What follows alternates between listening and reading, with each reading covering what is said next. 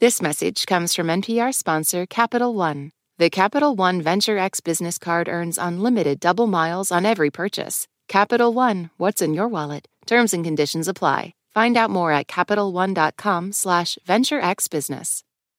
You're listening to Shortwave from NPR.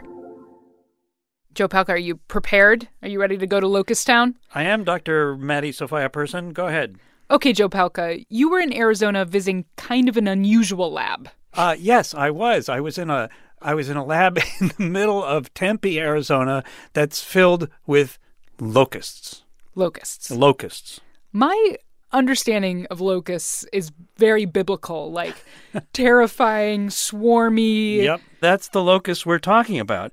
But they're not just biblical because Today, as we sit here in Studio 44 in Washington, D.C., there are major issues. For example, in Kenya and Ethiopia and Somalia, there are huge swarms of locusts.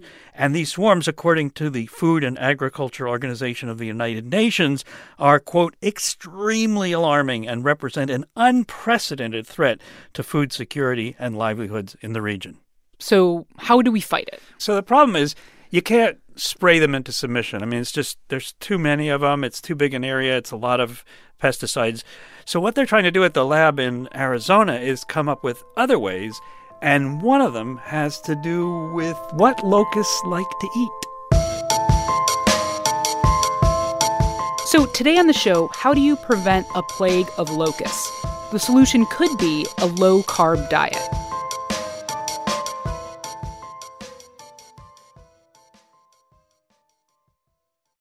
This message is brought to you by Apple Pay. Fussing with plastic cards should be a thing of the past. Instead, pay the Apple way. Apple Pay is easy, secure, and built into iPhone. All you have to do is set it up. Just add a card in the Wallet app and you're good to go.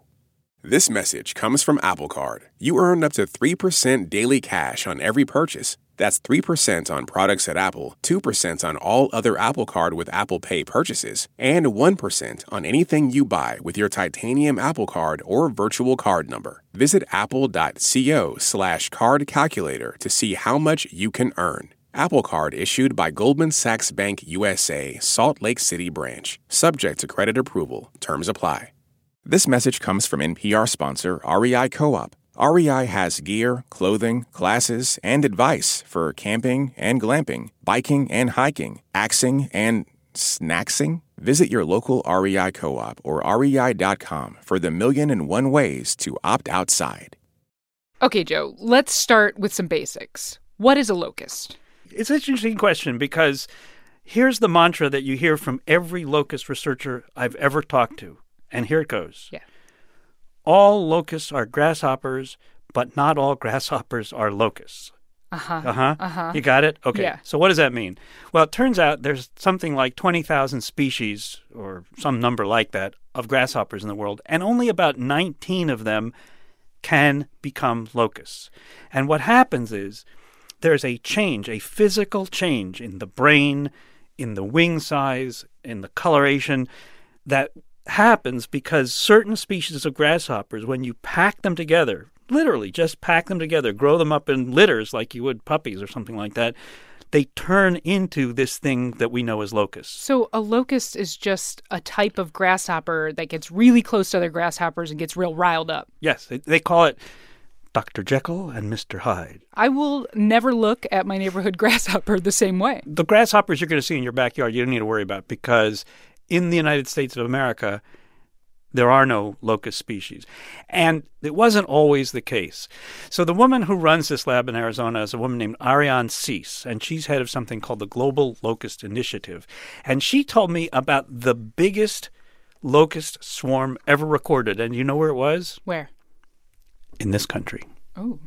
The largest swarm ever recorded was the size of about the state of California. That is so gross. Um, so you had swarms flying overhead for, for days. Um, and whenever they landed, they pretty much ate everything. Um, it was really devastating. So, did you read the Laura Ingalls Wilder Little House on the Prairies book? I think I did. Well, there was one of them where she talks about this well, she called them grasshoppers. In fact, they were locusts. They called the Rocky Mountain locusts that devastated the farm that she Could was you growing up on. could you imagine them just swarming overhead for days? No, I do not like that. I'm not comfortable with that. But that's what got me intrigued because, I mean, what? I never heard of this. And it turns out that the Rocky Mountain locust did this in the 1870s, and everybody think, oh my goodness, is this going to happen again? Are we going to have our crops wiped out? And the answer was, well, no, it never did. And they don't know why. And then sometime in the early 1900s, this locust was declared extinct. Do we know why it went extinct in the United States? Good question. The answer is not for sure, but Ariane Cease thinks It's most likely due to human use of the landscape, with um, bringing in lots of cows, for example, um, tilling areas that hadn't been tilled before, um, and potentially disrupting egg beds. and that interfered with their ability to survive because they're gone. And in a way, that leads to some of the things that she's most interested in uh, in the work that she's doing in Arizona because they're trying to figure out ways of changing human behavior in a way that will affect locust vitality. All right, so take me to their lab.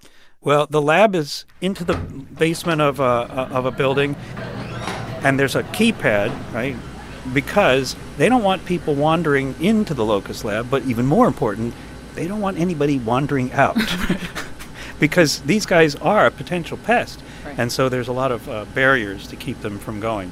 So I was at the lab, and um, the lab research manager, a guy named Rick Overson, uh, took me in and showed me around.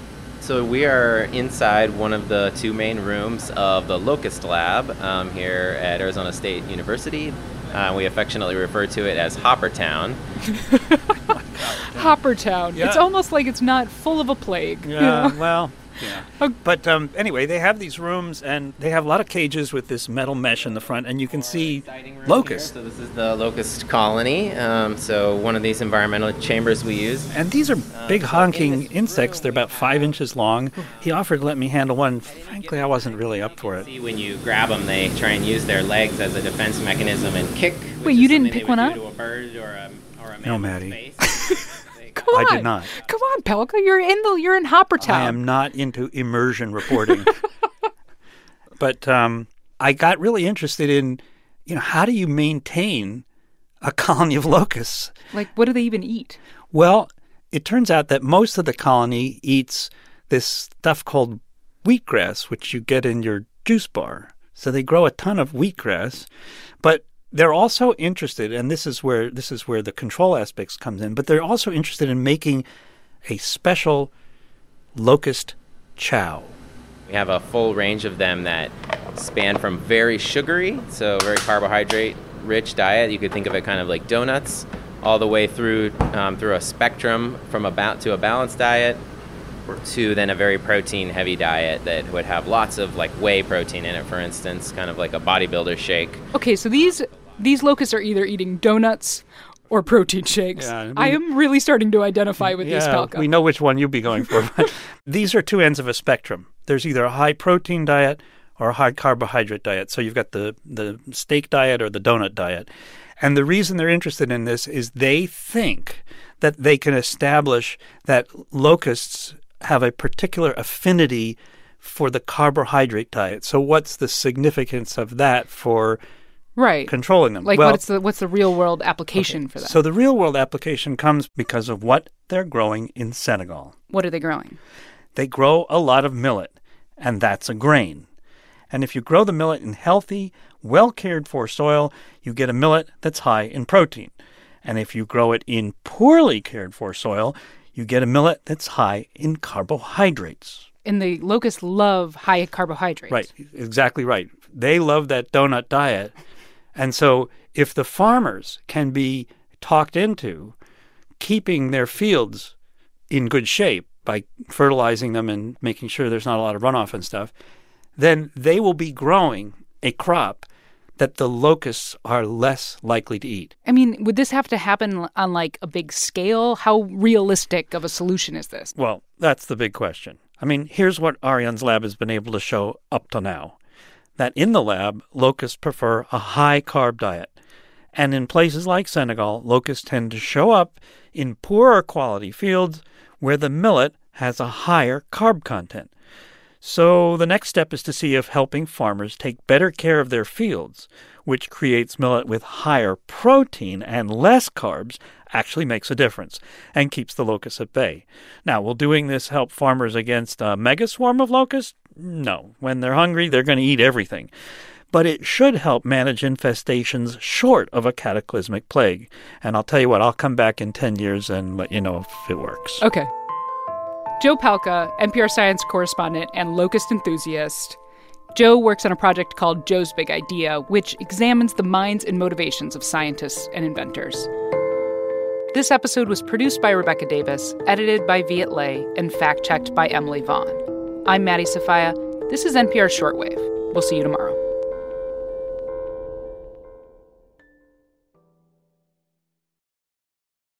This message comes from NPR sponsor ShipBob. E commerce logistics making you question why you started your business? Time to outsource fulfillment to the experts over at ShipBob. Get a free quote at shipbob.com. ShipBob. In this country, some truths aren't self evident. And NPR's Black Stories, Black Truths, a collection of stories as wide ranging and real as the people who tell them, we celebrate the Black experience for all its soul and richness. Search NPR Black Stories, Black Truths wherever you get podcasts.